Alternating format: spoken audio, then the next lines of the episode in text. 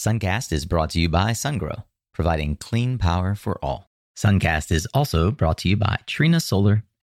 So we were looking at various markets and then we saw the solar energy market. The way systems were done back then didn't seem right for us. Hey there, Solar Warriors. I'm Nico Johnson, and this is Suncast. Each week, I pull back the veil on the life and business insights of clean tech entrepreneurs who are building the most noble and impactful companies of our time. I hope what you learn from this conversation is a catalyst for your own growth. So thanks for tuning in and welcome to our tribe. Today is episode 106, and I'm honored to have yet another international guest, this time from Israel. Lior Handelsman is not only an officer of a publicly traded company, but he spent a lot of time in the Israeli army. And today, you'll hear their process for coming up with the idea for Solar Edge, as well as how their military background is infused into the culture of one of the top solar product companies in the world. So get ready to tune up your skills, Solar Warrior as we tune in to another powerful conversation here on Suncast.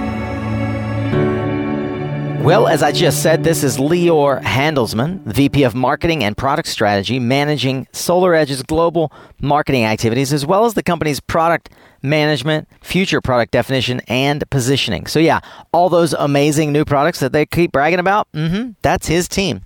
Now, I got a chance to sit down with him at Intersolar in San Francisco in July, and that, just like the Mike Walpert episode, has a little bit less audio fidelity than I would have liked. So I apologize in advance. Pray that you'll hang in there. Uh, enjoy it. I don't think it's by any means poor audio quality. I just wanted to give you that disclaimer as it is not the clean, crisp audio that you have come to love here. And remember, stick around to the end. You'll get some free goodies, and I always love hanging out with you all the way through. Today on Suncast, have the distinct pleasure and honor of hanging out with Mr. Lior Handelsman, one of the co-founders of a little known company maybe 10 years ago, which now is quite dominant, a company called SolarEdge. Uh, and I remember uh, well, I mean, I've been in the industry for a decade or so, Solar Edge coming on the scene, and just the notion of power electronics coming closer to the module and micro power electronics being so new that it seemed like the Wild West. So I'm glad to have a chance to sit down with you and hear more about where the ideas come from and how they've evolved. So thank you for joining Suncast. Happy to be here. Now, your career didn't start out in power electronics, or at least not the way that many others in the power electronics field did. As I understand it, you and the co founding team are all former Israeli military, is that correct? Yeah, so, so as most Israelis, their careers actually start in the military. You know, uh-huh. Sadly, military service is mandatory in Israel. And as a team, we met in the military and we served together in various roles, including technical roles. Mm-hmm. And at a certain point, we realized that we enjoy working together and we operate well as a group. And I think that one of the most important things when you start your own company is that you have strong friends that complement different uh, aspects of of each other. So, yeah. so we decided that we want to venture out and start a startup company. We all had already engineering background and technical okay. background. We basically started a company, wasn't even called SolarEdge initially. Yeah. Because we didn't have an idea. We were looking for uh, ideas. Uh-huh. And, and, this is five of you, your, your cohort. Five friends, yes. Yeah, five friends cohort within the Israeli military. All of you with engineering backgrounds? Yes. Okay, all yes. engineering backgrounds. Yes we had a lot of different ideas in different uh, fields that mm. we were mm. trying. You know, you find an idea and then you apply. What's innovative about your concept is the already innovation that already exists. Sometimes yeah. you think you have a very good idea and you found that you just reinvented the wheel yeah. and it's probably not a, a, good idea. And most of all, um, is there a market around that and what can you actually do uh-huh. uh, in that market? Time context, this is 2008? 2006. 2006. Okay. 2006. Back then, I was the only one in the team with power electronics background. Mm-hmm. And we ended up with a very nice idea of managing DC power sources, and we wanted to apply it to mobile computers. Right. Managing battery cells in mobile computers. Uh huh. A problem that would naturally be fixing issues seen in the military and Yeah, things, that field deployment. It, we saw the opportunity to optimize the way energy is managed in mobile uh, computers. Got it. Sorry, just to clarify, mobile computers meaning laptops, generally. Laptops, yeah. yes. Okay. When we started to approach uh, venture capital firms and pitching this idea to them, they were not enthusiastic. And we got a very good tip from one venture capital investor that told us the technology looks amazing, but the market is not the right market. It's going to be a very hard market for a startup to penetrate. It's a hmm. market that is dominated by TI and National Semiconductors and the big companies Right. will be very hard to build a large company in that market. Hmm. So he said, take your technology and, and apply it to a different market. So we were looking at various markets, and then we saw the solar energy market, and, and, and the way systems were done back then didn't seem right for us. The serial connection of modules Yeah. and the, the differentiation between inverters was very minimal around 96% efficiency or 97% Yeah, yeah. efficiency. Uh, and we saw immediately the opportunity to take the same technology and apply it to module level power electronics. And then we saw that we can layer data and monitoring and safety and all these other values on that concept. And it was clear. We changed the, the name of the company to SolarEdge and we, we, we wrote some patents and Yeah. we went to raise money around this. And I don't want to glaze over too quickly the pivot. Do you remember a moment where someone on the team, you guys are, I mean, are you sitting around the office, it's four o'clock, you're having beers, and somebody said, What about solar? Like, how did solar come onto the screen? so, so actually, we looked for different ideas. Most of us didn't even know that the solar market is a big market already. So we had a list of markets we can apply the technology. I think solar was number 20 or Mm. Yeah, 20 something okay.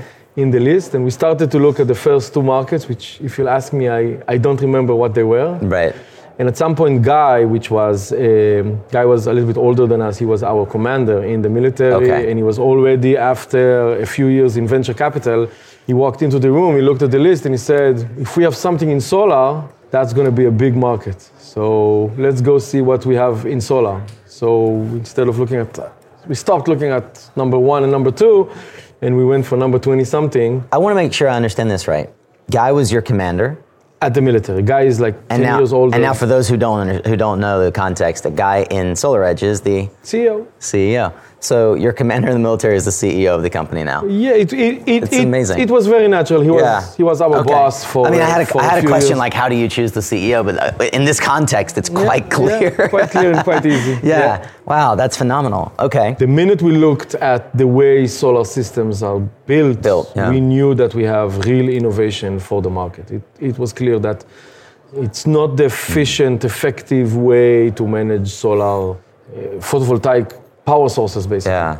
Was your goal all along to find a way to take the company public and get the VC money? Yes, Yeah. actually, yes. Uh, uh, it get, was get your uh, VCs paid uh, back.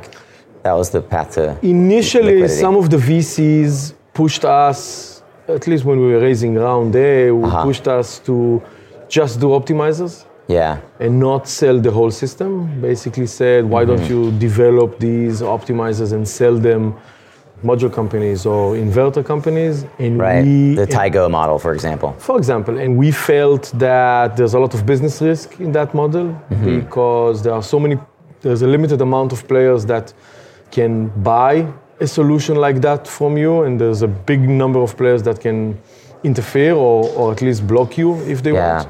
We felt that's a risky model, Yeah. and we wanted to build a big company. So, so we we preferred going to a model where we sell the whole system, then we go to market with that solution.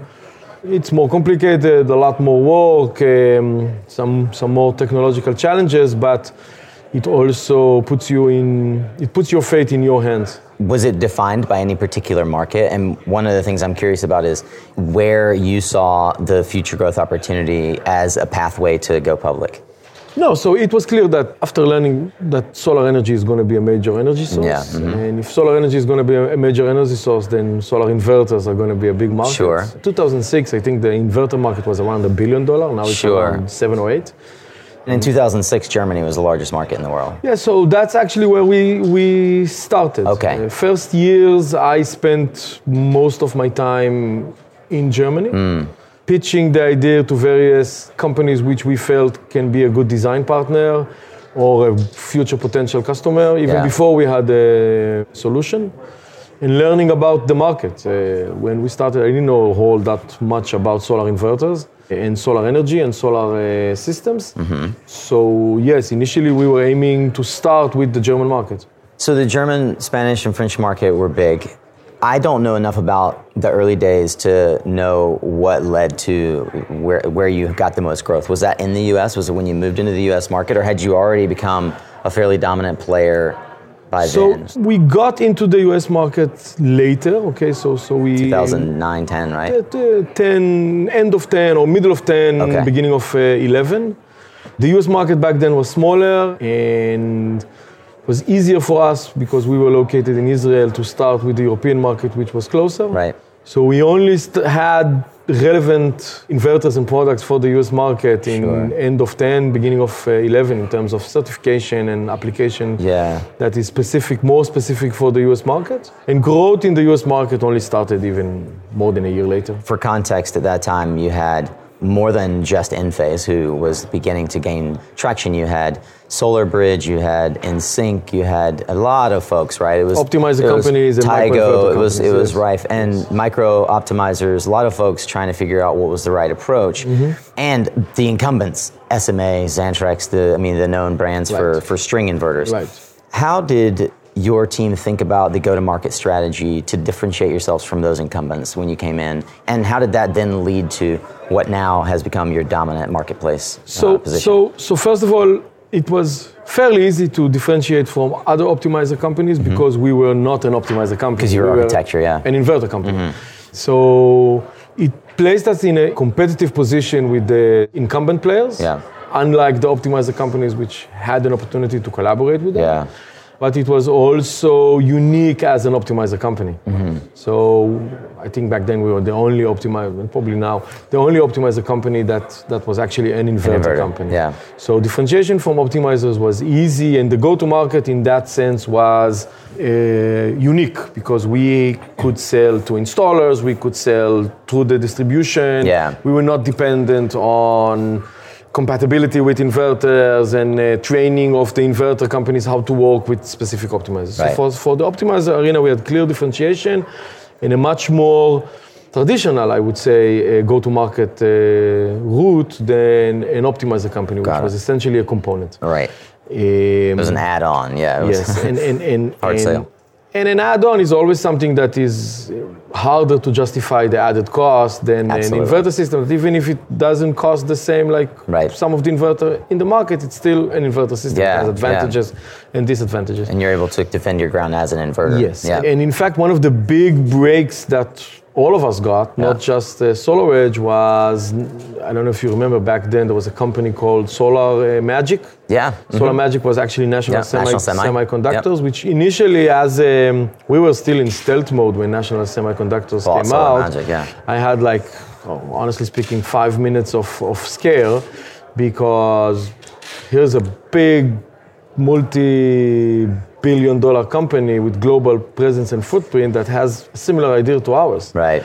In hindsight, that was probably one of the best things that could have happened to us because National Semiconductors did millions of dollars of marketing and market education for the notion of module level power electronics. That's so right. they came into the market, they did a lot of marketing, good marketing on why module level power electronics is such a good idea, why Right. optimizers is such a good idea, made Yeah. my life as the guy that shifted at, at a certain point to more of the business side Yeah. of the business made my life easier because I could approach installers and other players in the industry and I, as I start pitching the idea, they would tell me, ah, like Solar Magic. Right, And yeah. Very easy So because they already did a lot of the education and then they wait away. So, So it actually brings up two questions I had for you. One is Solar Magic famously walked around trade shows with T-shirts that said "Shade happens." Right, that's how they sold Solar Magic. It was that the idea that you can't mitigate shade with a traditional Yeah, inverter, right. so you need optimizers to help you. Do you feel like the shade argument was the crux of optimizing at the time, and, and continues to be the value proposition? I, I never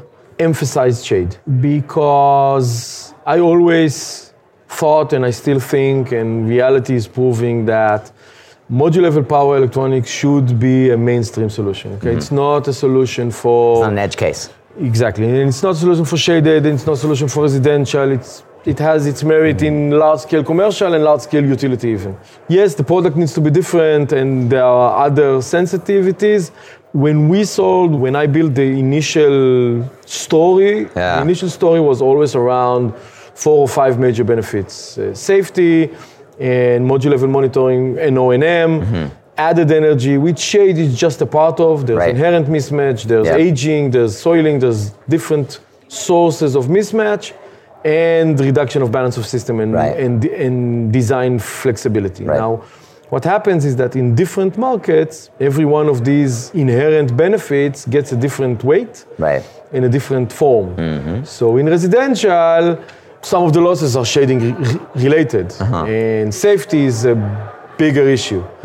But in rooftop commercial, and all of them are important in residential, but the ones that get the most uh, focus, let's call it, in rooftop commercial, it, you get much more focus on O&M, and you save a lot of money on balance of system and combiner boxes, and roof utilization might, might be, it's also important in residential, but it's also, in some cases, very important in uh, commercial. And if you go utility, safety is probably not that critical to anyone because it's behind defense systems, Yeah. but O&M and added energy and, and to some extent balance of system are very critical. So, so I never sold, I personally never sold on shade. Yeah. Shade is just one form where added energy, which is just one of the benefits, Yeah. manifests itself. Yeah.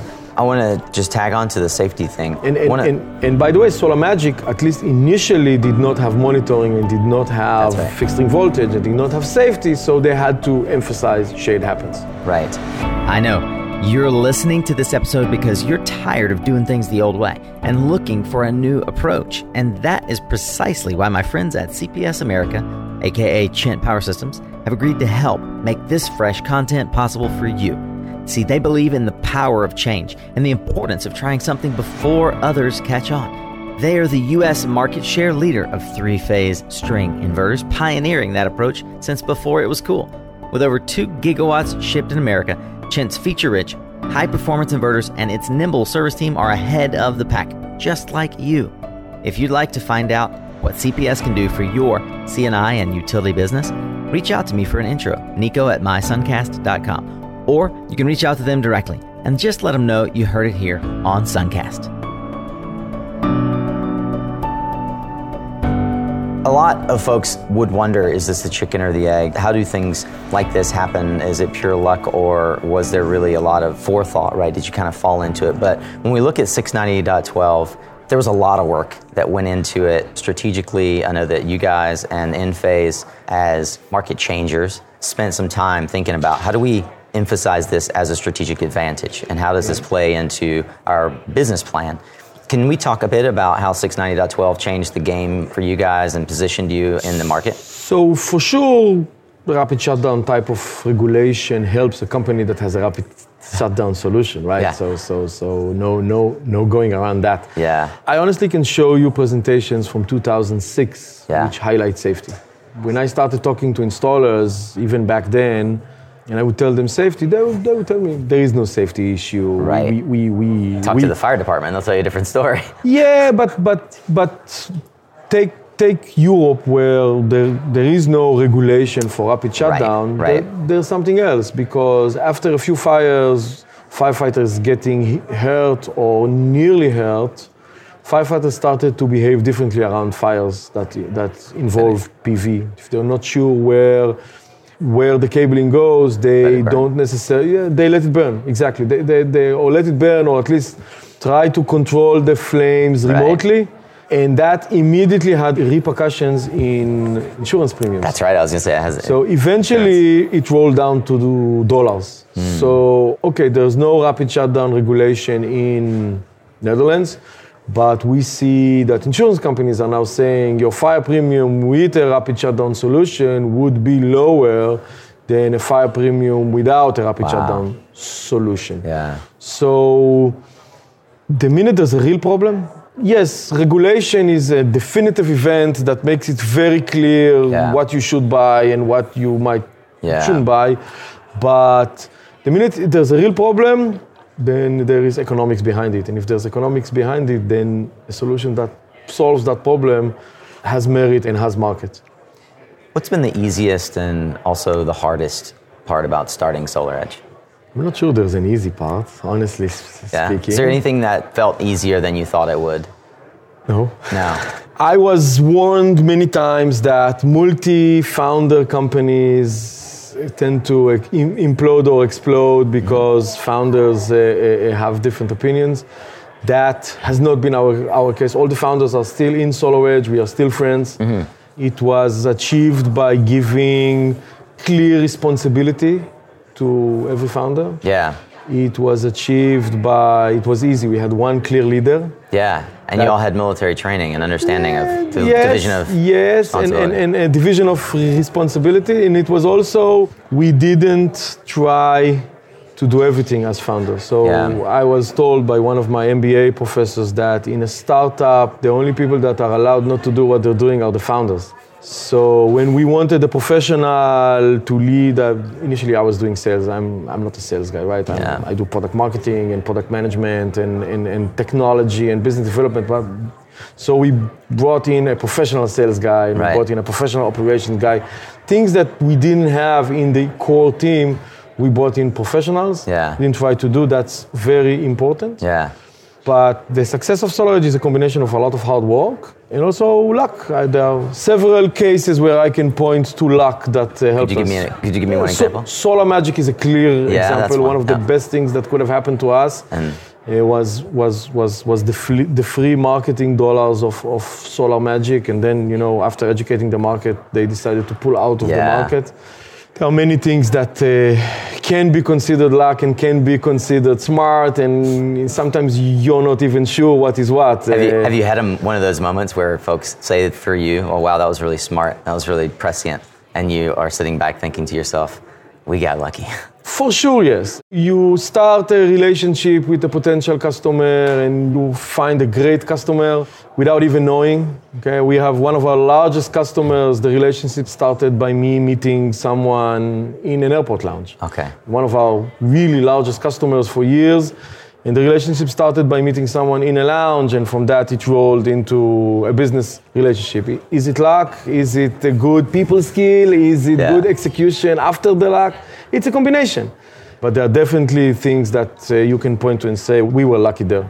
Yeah, we went through the 2008 financial crisis. We were just in the beginning of a financing round when the crisis hit. I still have the business card of a Lehman Brothers venture capital uh, person that Right. really wanted to invest in SolarEdge, and we were almost out of money when no one was uh, willing to, to do deals.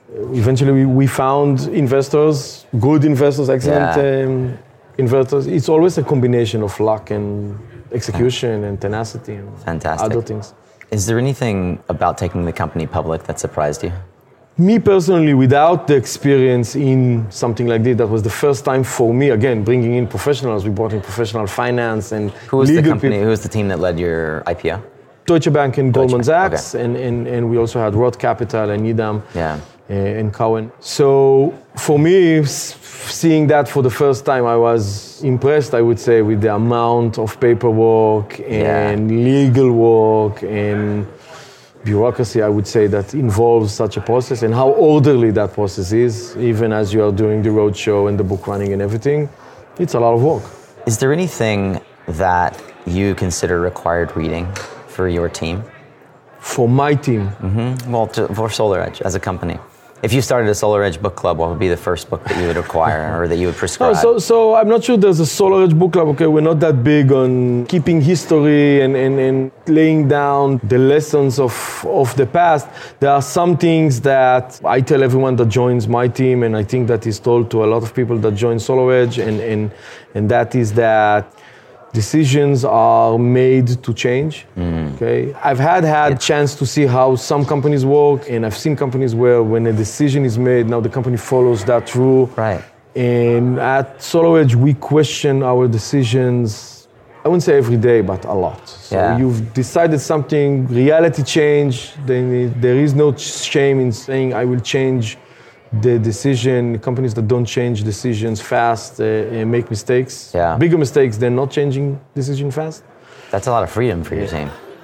and it also creates an environment that sometimes is it's hard you know people that are very very structured it's hard for them sometimes because they have a plan and then the plan changes Yeah. and then it changes again and that's in our dna You have uh, also in your DNA as as uh, as former military folk is this notion of commitment. It seems like you hire True. a lot of military and athletes. Is that intentional? it's not intentional No. I, I, it's not even something that we check Yeah. Uh, i'm not even sure it's true but uh, but being a dynamic person able to you know the cheese moves a lot being able to to, to live in a dynamic environment is critical to working for SolarEdge. And I think if you ask anyone, startup, yeah. uh, so so even now at our size, which is not a startup size, we change things a lot. It is done in a very transparent way, but we change things a lot when we realize that reality has shifted. Hmm. And the second thing is learning from mistakes. Everybody makes mistakes. We make mistakes all the time in Yeah. different things, and we try to learn from these mistakes, whether it is in the business side or the product side or the production side. Yeah. Continuous improvement is, you know, in every conference room in SolarEdge, you will see the writing that says good, better, best, I will never rest, right? And that's a philosophy that you can, you need to start with something good, but you can continually evolve that to better and best. Right. And you should definitely never rest. Anybody who listens to Suncast, like I don't make a habit of talking about one company's product, mm-hmm. almost never. But you guys have done something different in, in the industry, and you're dominating in a sector of the industry that traditionally has not has been dominated by you know SMA or mm-hmm. others, and moving into commercial, moving into larger and larger swaths of, of space. So maybe I'll have in that in that notion of what is to come and how Solar Edge is going to continue to push the boundaries. I'll have Demetrios come on at some point Sure. and talk all about uh, what's what's to come in the future of SolarEdge. Sure. The, the inverter space is uh, evolving and storage and home energy management and Yeah. virtual power plant. It's, a, Yeah. it's an exciting time. I don't see many companies that have such a comprehensive approach to expanding their product category, right? And I just I think it's fascinating. I, I'd love to. I want to It learn more. It is critical to evolve with the industry and a little bit ahead of the industry would Yeah. be even better. Yeah, I think this is fascinating, and I really am honored by the time that you've given us. So thank, Thank you very much. Yeah, appreciate your time. Thank you. Well, Solar Warrior, today's discussion is drawing to a close, but I want you to know that there are lots of ways for us to keep in touch. If you like being notified of new episodes, upcoming events, and other opportunities to learn, then be sure to join the Suncast mailing list at mysuncast.com. Or you can text me. It's really simple. Use S U N C A S T, that's Suncast, to the number 345 345. You just text Suncast on your phone to 345 345. I'll add you to the list, and you'll also get, as my free gift, a one page webinar guide created by your friend and mine, Mr. Paul Grana, over at Folsom Labs. As always, if there is a topic or expert you think should be on Suncast, would you shoot me an email, a LinkedIn message, or maybe even just pop over to the website and leave me a quick voicemail? That website is mysuncast.com. The email is nico at mysuncast. Hey, it's almost SPI time. If you're headed to Anaheim in a month, please let me know so we can schedule some time together. If you're on my mail list, then you will be getting an invite to the Suncast Tribe event we're planning there, as usual. And LATAM folks, I'm probably going to have a LATAM specific dinner for those of you dear friends, so stay tuned for that news as well. And since you're still with me, here's a little snippet from next week's episode. That is definitely the case where people who see headlines and then you have to answer that next time you're in a meeting. When someone says, Hey, I, I saw this project with company X and it's for two thirds the cost, right? What, what's going on here? So, if that was interesting, you want to tune in next Thursday for a very different style of Suncast interview. Next week, Josh Tygisser of Origis Energy tells all about how he developed a landmark solar plus storage project in Massachusetts, and we also get insights from the person who bought the energy from him and other key players in this story. It took a lot to put this one together, Solar Warriors, so I hope that you love it. And speaking of love it, you must, if you're still hanging around here with me now. Thank you. I love you. If you haven't already, would you please consider becoming a member of our Suncast Energy Tribe? Every week now, we're getting new members, and I'm hatching ways that I can support you and high five you and give you virtual love. To all my current tribe members, I wish you much love and great success. You can join them. Just go to mysuncast.com forward slash member to see what we're talking about. I look forward to formally welcoming you into the tribe as well, my friend, and thanks again for showing up. It's half the battle.